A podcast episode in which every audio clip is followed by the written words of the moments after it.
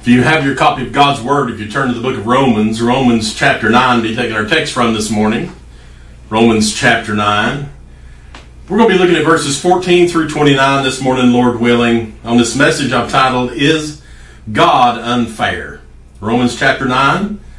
And we're going to read verse 14, then we're going to pray and get right into the message. What shall we say then? Is there unrighteousness with God?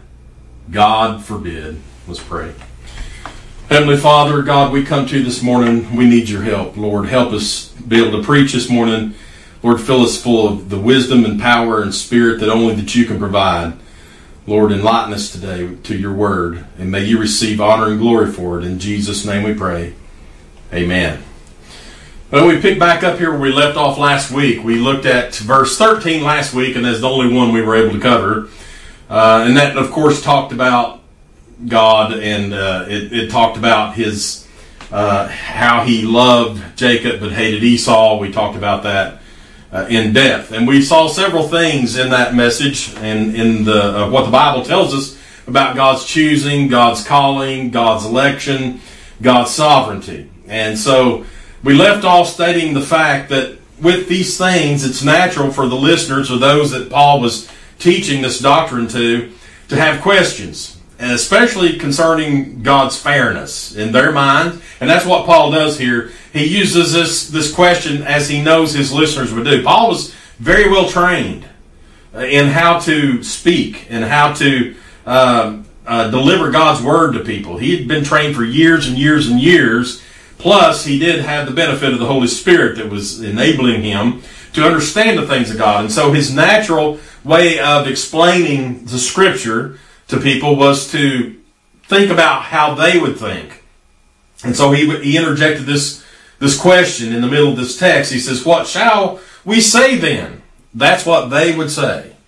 And so, uh, is there unrighteousness with God? That's going to be the question they had. If God picks and chooses, if he is, um, uh, if it's his prerogative to hate somebody and love somebody else or or uh, have one appointed unto election and one not, doesn't that make God unfair? Uh, is he unrighteous in this? And that's the question. Is there unrighteousness with God? And of course, the, the short and easy answer is, as Paul said there, God forbid. In other words, don't even think such a thing. Uh, get that out of your mind. And so, what is unrighteousness? Well, it's the opposite of being righteous. And of course, being righteous, uh, when it comes to God, means holiness, God's uprightness, God's uh, justification, His moral and high holy standards. That's God's righteousness.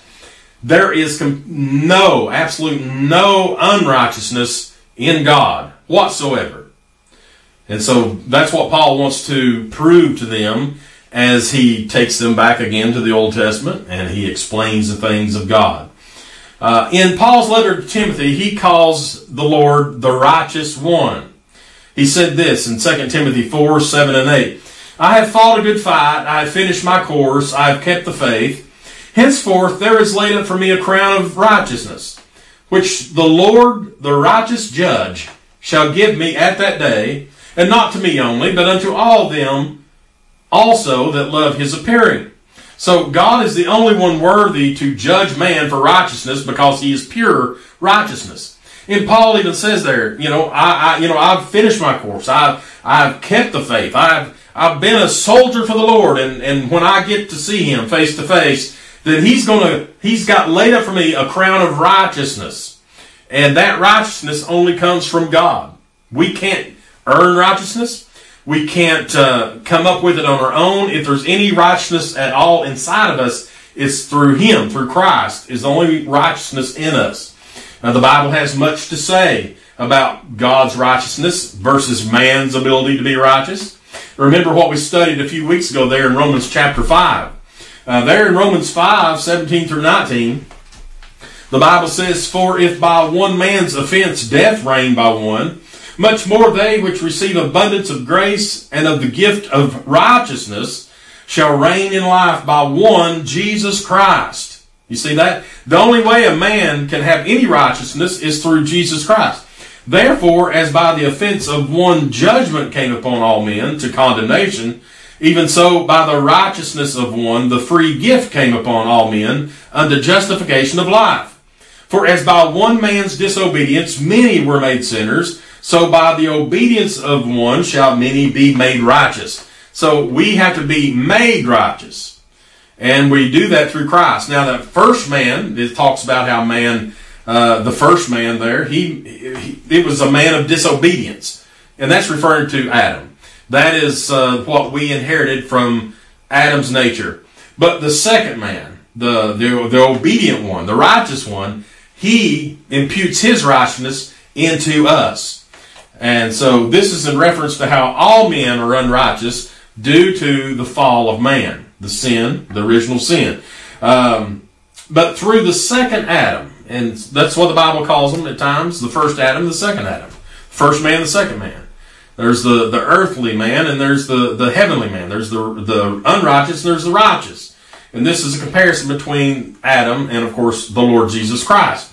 And so it said here that uh, to make a man, that this righteousness enabled us to have the gift of righteousness and the free gift, which is freely given to those who believe in the Lord Jesus Christ for salvation. So uh, that is how we're imputed with righteousness. So in their mind, of course, the Jewish believer and thinker, in their mind, uh, if God has turned his back on Israel and he loves some but hates others, I mean, doesn't that show some kind of flaw in God? Doesn't that make him unrighteous? Doesn't that mean he's unfair? Uh, Paul's simple answer, like we said, is God forbid. Uh, but look at verse 15. He goes on to say, For he has said to Moses, now he's going to take them back to the Old Testament. We've been doing this for the last few weeks. I told you in this chapter alone, 16 citations from the Old Testament. And here he does it again. And he's saying, For he said to Moses, I will have mercy on whom I will have mercy, and I will have compassion on whom I will have compassion. Now, again, like last time, Paul references this Old Testament text, For he saith to Moses. Moses being, of course, the, the lawgiver, the one that God gave the law to, and, and Moses delivered it to the children of Israel. And Moses was held in high esteem. You've got Abraham is probably their the, the, the father they, they always point to as being the the the originator of their race. And then you've got Moses, the lawgiver. And so Abraham and Moses is the top two uh, when it comes to the, the Jewish belief, or Israelites, or Hebrews. Uh, they look to these two men. And so this is a direct reference to Exodus chapter 33. Now we studied this probably, I don't know, about two months ago or so. Uh, Exodus 33 and 19, the Bible says, And he said, I will make all my goodness pass before thee, and I will proclaim the name of the Lord before thee, and will be gracious to whom I will be gracious, and will show mercy on whom I will show mercy. And so what's happening here, Paul is giving these, these uh, Jewish uh, listeners, those that he's writing to, of course, the church at Rome, and those that were Jewish listeners, and, and uh, the Gentile listeners as well, because they understand the history of the Jews and how God separated them as his people. And so this question will naturally come up. Well, it doesn't seem fair that God would do this considering that he chose these people and yet he's going to turn his back on part of them. Uh, he's only going to uh, save a remnant. He's only going to choose certain ones and, and not the others. And so what Paul's doing, he's giving them uh, God's uh, modus operandi. It's his MO. It's what, what God has built, that's what is built into his nature that he says, I will be gracious to whom I will be gracious to. And I will show mercy to whom I will show mercy to. In other words, you don't have one single thing to do with it. And that is what we need to remember. If you could get this in your head, this is going to help you so much. You have absolutely nothing to do with your salvation. It's nothing to do with you. God is the one that enables you to have faith in Him. Without God enabling you to have faith in Him, you would not have faith in God. So, even your salvation, it all boils down to God is the one who enables you to be saved. Man, a man is dead. Dead things cannot make themselves come back to life. So it requires God bringing a dead man to life. So if you're going to be saved today, God has to enable you to have faith in Him, and it's His saving grace and mercy that He allows you to be saved. And so this is always how God operates. He's always done things the same way. Verse 16. So then it is not of him that willeth, nor of him that runneth, but of God that showeth mercy. That's what we've been saying. It's not of you that willeth, it's not of you that runneth. It don't matter what you do, it's God that showeth mercy. So you can go around and be the, the good doer, you know, all day long. You can, you know, perform every good deed in your mind. And it doesn't matter. God's not going to look at you and say, boy, he's really being a good person. I'm going to, I'm going to have mercy on him. No, it doesn't work that way. God chooses who he will to have mercy on. And so Paul's explaining that salvation is completely of God. It's not of man. Even though we're saved by faith, God enables you to have that faith. God is the one that calls you, as we mentioned last time. You cannot be saved unless the Father, you have to come through the Father. That's what Jesus says. No man can come to the Father but by me, he said. And so it's, and I will save those whom the Father calleth. And so it's God that does the calling. It's God that enables you to have the faith. It's God who saves you. It's God's righteousness that's imputed into you. So if you can ever get that in your head, it's not you. it's not you. And so without Christ, we're dead men walking. And we need to become alive. And uh, God's the one that brings men back to life, those dead things. Uh, Ephesians 2 8 and 9 says, For by grace are you saved through faith, and that not of yourselves. That's what the Bible says. It's the gift of God, not of works, lest any man should boast. So think of it this way the grace is God's, the faith that we have to believe in Him is God's, the gift that He gives us, it's God's gift to give. It's not our place to to take a gift. It's, it's his place to give the gift. And so he gives it, we receive it, and it, it's ours. And he is the one that does it. And so, like Paul said in our, our text here in verse 16, God is the one that showeth mercy. All right, now look at Romans 9 and 17. For the scripture saith, okay, here again. Remember what I said last time. Every time you see that phrase, for scripture saith, for you have read, or for it has been said or whatever. Anytime someone references something that's not written down right here, like it, you've heard or it has been said, the scripture saith, look back in the in the Bible and find out where it came from. And here he says, the scripture saith unto Pharaoh, Even for this same purpose have I raised thee up, that I might show my power in thee, and that my name might be declared throughout all the earth. Therefore hath he mercy on whom he will have mercy, and on whom he w- will he hardeneth. Now this is where it really gets difficult for a lot of people. Now wait a minute, you mean God will harden someone? Oh yes, he will. He sure will. He will harden someone's heart to bring glory to himself. And somebody say, well, I don't like that. That sounds like a selfish God to me. Friend, I want you to understand things about God. God is sovereign. He is the, the originator of life, the sustainer of life. He's the taker and giver of life. If at any moment God even thought the thought, uh, you know, and, and wanted you just gone, all he has to do is think the thought. He probably don't have to think it. He just, it's all, it's right there in his infinite mind, and you'd be out of here. And so, once again, Paul takes them back to the Old Testament. For the scripture saith unto Pharaoh, now he's he's referencing in Exodus again. Exodus chapter 9 verses 13 through 16 is what he's talking about. And this is what it says. And the Lord said unto Moses, Rise up early in the morning and stand before Pharaoh, and say unto him, Thus saith the Lord God of the Hebrews, Let my people go, that they may serve me. For I will at this time send all my plagues upon thine heart, and upon thy servants, and upon thy people, that thou mayest know that there is none like me in all the earth. For now I will stretch out my hand that I may smite thee and thy people with pestilence, and thou shalt be cut off from the earth. Here it is, verse 16. And in, in very deed, for this cause have I raised thee up, for to show in thee my power, and that my name may be declared throughout all the earth. And the Bible tells us that God hardened Pharaoh's heart. And he did. Uh, Pharaoh had no, he had no ability to have a softer heart. He, he couldn't do it because God hardened it. If God knows your very thoughts, your the recesses of your mind, the, in your heart, He knows all about us. Pharaoh is never going to be a believer. He is going to have to see the power of God, though. And that's what God's doing. He's using Pharaoh. God will use anything, anyone, at any time to fulfill his purpose. And that's what he did with Pharaoh. He hardened his heart, and uh, you, you know his ending. And so God, in his sovereignty, uses Pharaoh for his own glory. He hardened his heart. Pharaoh had no choice or decision, no free will. And uh, that's just the truth.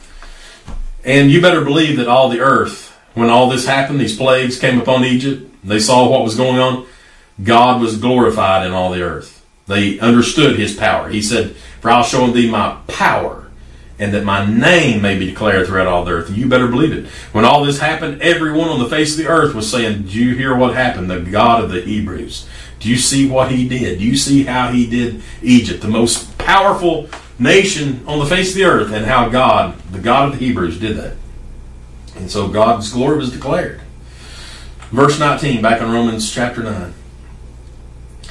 Here Paul is again, he's bringing up the question they would have. Thou wilt say then unto me, Why doth he yet find fault? For who hath resisted his will?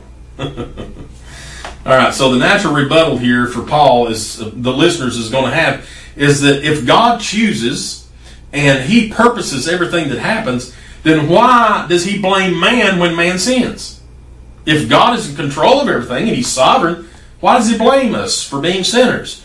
Why would He blame those who resist His will if it's going to bring glory to Him? If they resist His will like Pharaoh did, and, and God shows His power through him, then wouldn't that glorify Him? Then why does He blame us when we sin? And it's the same question that's being asked all through the ages. Romans 3 and 7. For if the truth of God hath more abounded through my lie unto his glory, why yet am I also judged as a sinner? This is, this is the question they were asking earlier. And in Romans 6 and 1, what shall we say then? Shall we continue in sin that grace may abound? These were the natural questions that people had. And on each one of these, what is Paul's answer? God forbid. Don't think such a thing. It's out of the question. All right, now look back at Romans 9 20. Nay, but, O man, who art thou that repliest uh, against God? Shall the thing formed say to him that formed it, Why hast thou made me thus? No, this phrase right here in this verse, this first part of it, oh man, who art thou that repliest against God? It would be to God that it would be imprinted upon every one of our minds today the truth of what that's saying. Who art thou, man, human, flesh, carnal? Who are you to question God? Who are you to ask such a thing about God? And so, why would, you know, we would say something like, Who in the world do you think you are? you know, that's what Paul's kind of saying. Who died and made you God? Paul could say. Listen, Paul isn't condemning those that had a natural question about how God operates and how God works. You know, it's not that. He's not putting down those that really have questions about this doctrine he's teaching. But instead, what he's doing is rebuking those who want to use, use God's sovereignty to carry out their own sinful flesh. Uh, they, they think if they can blame God for being unfair here, and if I can bring glory to Him by sinning, then by all means, I'm going to just keep on sinning. I'm going to do what I want to do. And so that's who Paul's rebuking here. Who do you think you are? Who died and made you God? And so the people in Paul's day had the same problem that we have in this world today that we live in right now. Man thinks that he is something that he is not. We live in the most conceited, self-centered, selfish, culture on ever on the face of the earth. I mean, you thought the Roman culture was bad, and it was. This culture that we live in right now in this Western world, uh, I'm telling you what, friends, it's the, the me, myself, and I uh, culture. And a man thinks he's something that he is not. Uh, I've told this before, I believe, but about 10 years ago, uh, my company used to send me on trade shows for the company. Uh, I had to go set up equipment and all these big shows, electronic shows. We make touchscreen monitors, and it's my job to set up the booth and to work the booth and all this and answer questions from people. Uh, but there was always several of us who went. All the salespeople went, and so on the average, there was about 25 of us all together at each show. Uh, so, like I said, about 10 years ago, we had a different president of our company. And we were in Las Vegas at what's the G2E trade show. It's one of the biggest electronic trade shows in the world. And uh, on the last night of the trade show, our, the president of our company had reserved a, uh, a room in the top of this Italian restaurant, very expensive place. I mean, I don't know how much our check was that night. I know it was over six thousand dollars, uh, and you'll know why when I tell you this. But we were seated around these rows of table, all twenty-five of us. Uh, I was I was kind of in the center on this side. The president of the company was right across the table from me on that side, and then everybody else was gathered around there. And they were bringing out the hors d'oeuvres. They had oysters, and by the way, if you eat raw oysters, you're sick. They're terrible. But anyway, they brought out all these raw oysters and, and, and things like this. And then they had the wine glasses on the table. And the president of the company, he's sitting there and he's explaining how he ordered the most expensive wine in the house. I mean, I don't know how much it was. It was probably a thousand dollars or more. And here come the waiters and they're pouring wine into all these glasses sitting at our tables. And when they come to mine, I put my hand over it and I said, no, thank you. I said, I'll have a Diet Coke. Well, you can imagine how this went over in, in this kind of environment. And so you would have thought that somebody had killed someone when I said that, and everybody was, and they're all looking at me. And the president of the company sitting straight across from me, and he looks at me and he says, Do you not like wine? And I said, I, I don't drink wine. And before I could say anything else, my immediate supervisor said, He's a preacher. He don't drink anything. He don't drink alcohol. He don't believe in it. And of course, this got chuckles from a lot of people. But the president of the company looks at me and he said, You know, he said, I respect your beliefs, but I want you to know that I am my own God. And I will do what I want to do, and no one will tell me any different. He said, But I will respect your beliefs. And I had never in my entire life ever heard anything like that from someone. I mean, bring, brought up here in the Bible Belt, if somebody said that uh, back in the day, just I don't know, 20 years ago, if you'd ever heard that, you probably got busted in the mouth for saying something like that, uh, right or wrong. But listen, the, when I heard that uh, 10 years ago, I was amazed that someone could be that way. And what it turns out, he's, he was an atheist.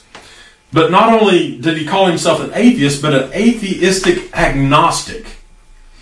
Now that is a contradiction of terms in itself, it seems like.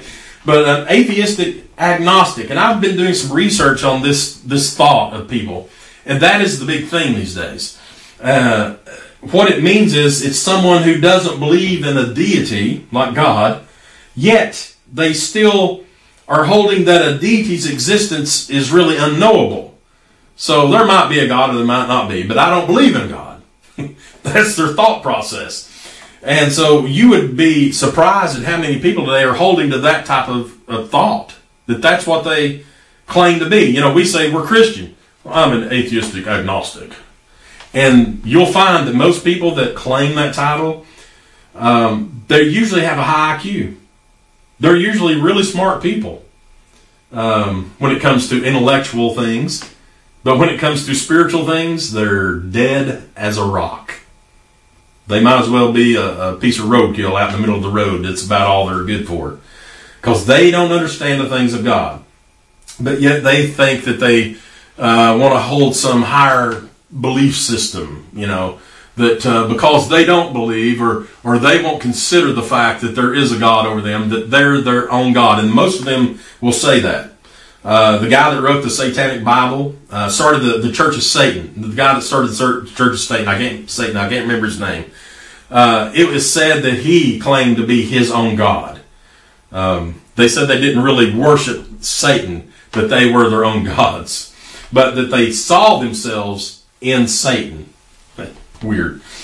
But but like I'm saying here, this culture that we live in is a culture that believes that we are in control of ourselves, that we control what we're going to do. Let me tell you something. You don't have control over the next 10 seconds of your life. Like I was saying earlier, if God chose to take you out, you could go to take a breath and God say, Nope, you ain't taking one, and you would drop dead.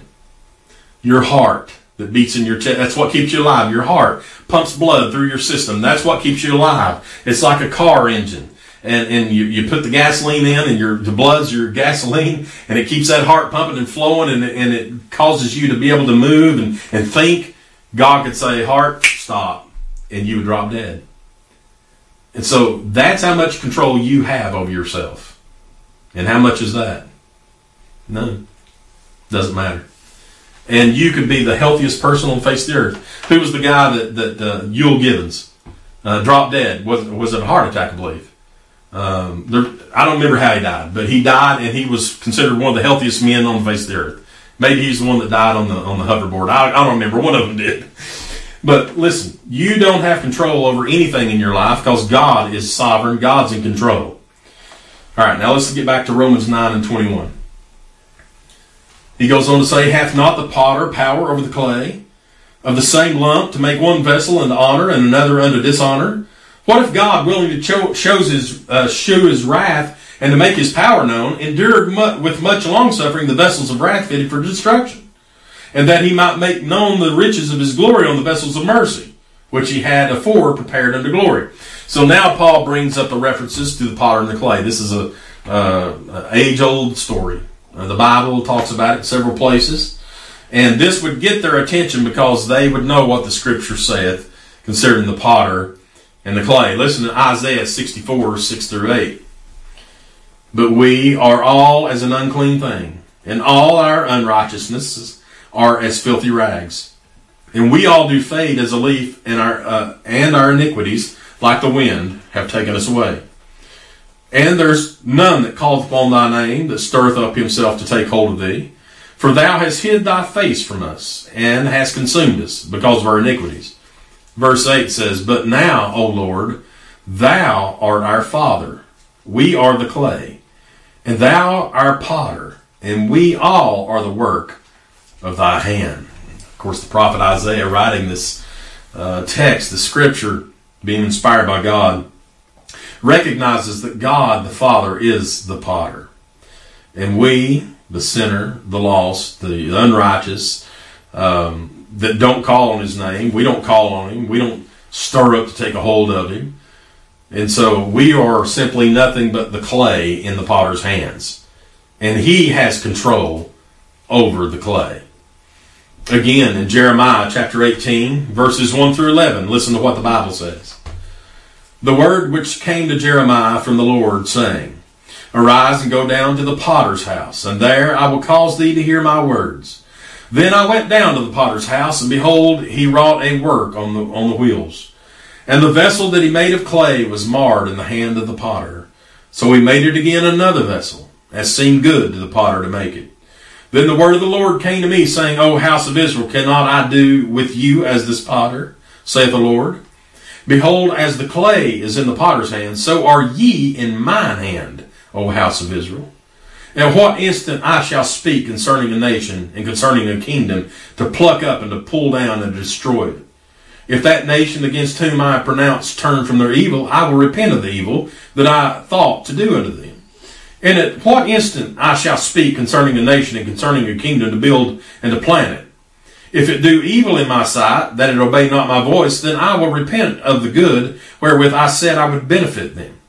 Now therefore go to speak to the men of Judah and to the inhabitants of Jerusalem, saying, Thus saith the Lord, Behold, I frame evil against you, and devise a device against you. Return you now every one from his evil way, and make your ways and your doings good. Uh, Jeremiah the prophet there to the, the land of Judah, and this was right before they went into captivity. Remember, the northern kingdom had already been in captivity, captivity for over 100 years or more. And uh, then Judah uh, God had allowed to keep keep going, and then they had turned to such idolatry. And God was telling His man Jeremiah, He says, "You're going to tell the people this at any time." I'm just like that potter. If I choose to destroy the vessel that I'm making, it's in my hands. I have control over you. And if I choose to destroy you, I will destroy you. And we, we know what happened. God allowed the enemy to come in and destroy them. And so we all can look at this analogy of the potter and the clay because we are the clay. We have no control over it. We go around bragging about free will all the time. Well, you know, we've got free will. We've got free will this and free will that and free will and all this. Uh, I think people have taken the meaning of free will to the wrong thought process. Uh, they take it to mean that man has control over every aspect of his life. That man can say what he wants to do and what he don't want to do. That's not how it works, friends. That is not how it works. Without the sovereignty of God, you can, like I said, you cannot breathe your next breath of air. It's by God's grace and His mercy that our heart continues to beat. At any moment, He could think the thought, and, and you would be gone from here. And where's your free will on that? Well, it's my free will. I'm going to live forever. No, you're not. It's appointed unto men once to die, and after that's judgment. And so it's God's ones control. And Paul asks his readers a simple question Hath not the potter power over the clay of the same lump to make one vessel unto honor and another unto dishonor? The truth is, the clay has nothing to say and has no ability to form its own self. The clay is nothing but, but dead mud. That's all the clay is. That's all we are. We're dead mud. We were formed from the dirt of the ground. We're nothing but dead dirt, clay. And so the clay is controlled authoritatively by the potter and the potter only. The clay has no say. The clay cannot get off the wheel and say, well, I'm going to make myself a tea kettle, or I'm going to make myself a teacup, or I'm going to make myself this and that. No, the clay can't do that. The clay is just there, and the potter is saying, I'm going to make you into this beautiful vessel. Or you know what? This I don't I don't like this. What if the potter decided he just wants to cast the clay into the fire, let it harden, and then shatter it in a million pieces? That's his prerogative. He's in control. He owns the clay. And so if God decides that he wants to build a beautiful, perfect vessel, and he decides he wants to destroy this one, that's God's prerogative. It's his right. He can decide to mold it however he wants to do it, and he's sovereign. And so if God chooses one and does not choose the other, does that make him unfair? Does that make him unrighteous? No, because he is in total control. And who are we, oh man, to question God? Who are we? Uh, listen, God, like the Bible said, God loves the world. It's, he's not willing that any should perish, but that all should come to repentance. But I want you to know that God is fair in all matters. And here's how fair He is. Me, knowing the sins that I have committed in my life, the sinful thoughts that go through my head, I do not deserve heaven one bit. I do not. I'll be the first one to tell you that. And I can tell you this you don't deserve heaven. We're all sinners. For all have sinned and come short of the glory of God. There's none righteous.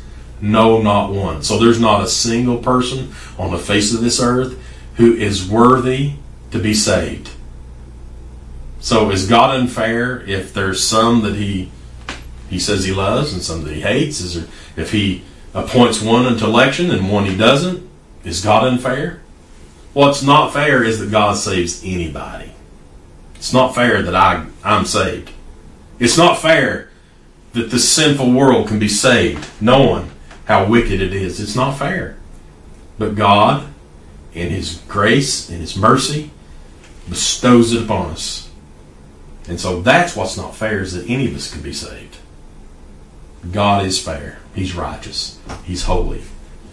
And He expects a holy standard from us as well. Let's go to Lord in prayer. Heavenly Father, God, we come to you today thanking you for the message. Thank you for the truths of your word. Thank you for showing us, God, that we have no control. God, that you control all, everything. And Lord, we're just uh, thankful that you saved us. God, through your grace and your mercy, Lord, that you saved us. We don't deserve it. Lord, we all deserve hell. God, we're so thankful that you do love us and that you did save us. Lord, I'm praying for that one today that's out there in sin. God, they're they're wicked. God, may you may the Holy Spirit convict their heart and show them the need for salvation before it's everlasting too late. Help us, Father, be able to reach them, and we'll give you the glory for it. In Jesus' name we pray. Amen.